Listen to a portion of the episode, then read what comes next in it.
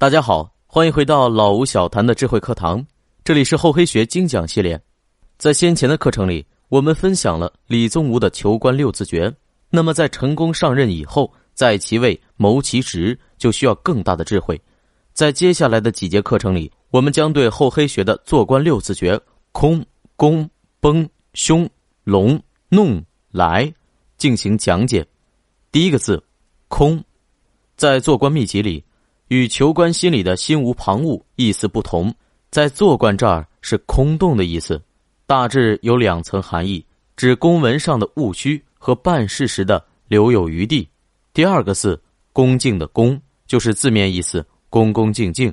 第三个字“紧绷”的“绷”和上一个“恭”字相反，是指面对下属和普通人的技巧。第四个字“凶狠”的“凶”，可以理解为手腕要够硬。为达目的不择手段，但这里李宗吾提醒道：无论手段如何，一定要蒙上一层仁义道德加以包装，事情才好顺利的推进下去。第四个字“聋哑”的“聋”，就是耳聋，也包含瞎的意思，就是该睁只眼闭只眼的时候要好自为之，不可处处事无巨细。水至清则无鱼。第六个字“摆弄”的“弄”，可以理解为弄钱。这里跟求官的“送”字相对照，有求官的“送”，就有做官的“弄”。此六字真言缺一不可，巧妙配合，还能发挥出一加一大于二的效果。那么本节课程将先为大家仔细剖析做官六字诀的第一个字“空”。空在做官秘籍里是空洞的意思，这里有两层含义：一是文字上，凡是批成词、出文告都要空空洞洞；二是办事上。无论办什么事情，都暗中藏有退路。如果见势不佳，就抽身，绝不会牵连到自己。一句话概括这个“空”字的精髓，那就是话别说的太满，事别做的太绝。公文上的务虚，我们从现代博物馆展示的奏折就可以窥探出一二。比如南京织造博物馆展示的一组被康熙批阅过的奏折，上面都是一句句的朱批，知道了。据中国台北故宫的不完全统计，被称为“奏折狂魔”的赵宏宪，在担任巡抚的十七年里，就上奏了一千一百七十六封奏折，光是请安的奏折就占据了十分之一，有一百多个。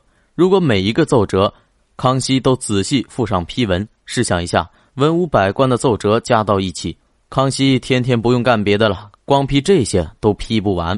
所以公文的务虚，一方面。可以提高工作的效率，把大量城市化的工作用较短的时间完成；另一方面，也可以保留独家解释权，这样在实际执行当中是宽一些还是紧一些，进退皆在掌控之中。遇到特殊情况，不至于没有回旋的余地，有余地有退路，做官才更安全。有一个著名的反例，战国的政治改革家商鞅，他就是因为变法太过决绝。最后给自己招来了杀身之祸。公元前三三八年，秦惠王继位以后，有人告发称商鞅要造反。秦惠王立即下令在全国追捕商鞅。商鞅逃亡到边关时，想在百姓的家里留宿躲避一晚，百姓并不知道他就是商鞅，于是拒绝他说：“商鞅变法规定，留宿无凭证的客人要治罪的。”无奈之下，商鞅只好逃向魏国。但是因为商鞅曾经生擒过公子印，于是被魏国拒绝入境。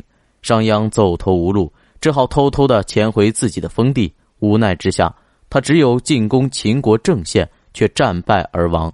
他的尸体被拉回咸阳，车裂示众，还被秦惠王下令诛灭了全家。商鞅变法时，因为措施实施的过于决绝严苛，虽说乱世当以重典。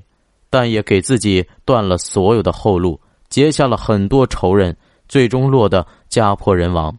所以，作为管理者，就要学会在公文上务虚和处理事务时留有余地。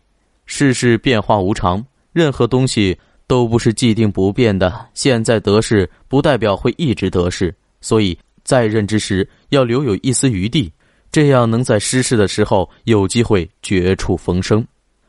感谢大家收听厚黑学系列，欢迎继续关注老吴小谈，我们下节再见。